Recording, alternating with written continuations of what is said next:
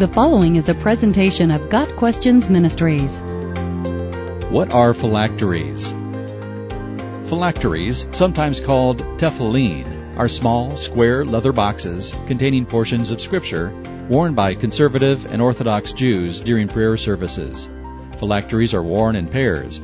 One phylactery is strapped on the left arm, and one is strapped on the forehead of Jewish men during weekday morning prayers. The word phylactery comes from a Greek word meaning safeguard, protection, or amulet. The phylactery strapped to the arm is called the shel yad and has only one compartment. The one on the forehead, containing four compartments, is called the shelrosh. The letter shin is printed on either side of the head phylactery.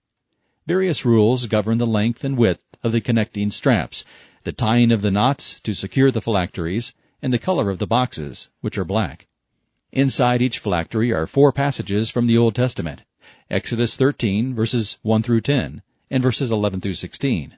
Deuteronomy 6 verses 4 through 9 and chapter 11 verses 13 through 21. The verses must be written in black ink on parchment specially prepared for this purpose, using the skin of a clean animal.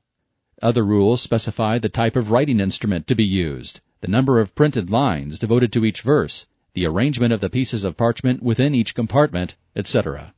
The wearing of phylacteries is based on some commands in Deuteronomy. Israel was told to love God and keep His commandments. In fact, they were to tie the commandments as symbols on your hands and bind them on your foreheads. Deuteronomy 6 verse 8. Later, God tells them, Fix these words of mine in your hearts and minds, tie them as symbols on your hands, and bind them on your foreheads. Deuteronomy 11 verse 18.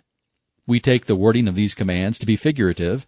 Whatever we do with the hand, and whatever we think with the head, is to be guided by the authority of God's Word. But at some point, possibly as early as the 4th century BC, the Jewish rabbis began applying this verse literally, and the practice of tying phylacteries onto their arms and heads commenced.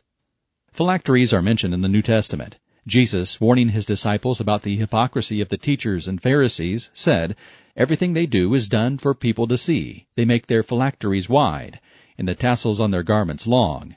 Matthew 23 verse 5. The religious leaders of Jesus' day had strayed from God's intention in the law. Phylacteries were being made larger for the sole purpose of drawing attention to the wearer. The larger the phylactery, the more piety it supposedly showed. Ironically, the very command to honor the Word of God was being used to dishonor the Word.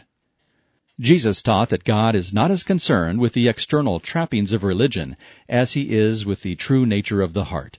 He pointed out that it was possible to wear large phylacteries containing God's Word, yet disobey God's Word at the same time.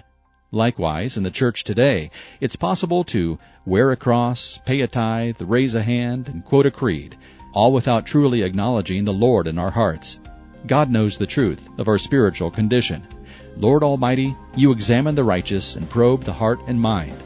Jeremiah 20 verse 12. May we be able to say with the psalmist, I have hidden your word in my heart, that I might not sin against you. Psalm 119 verse 11.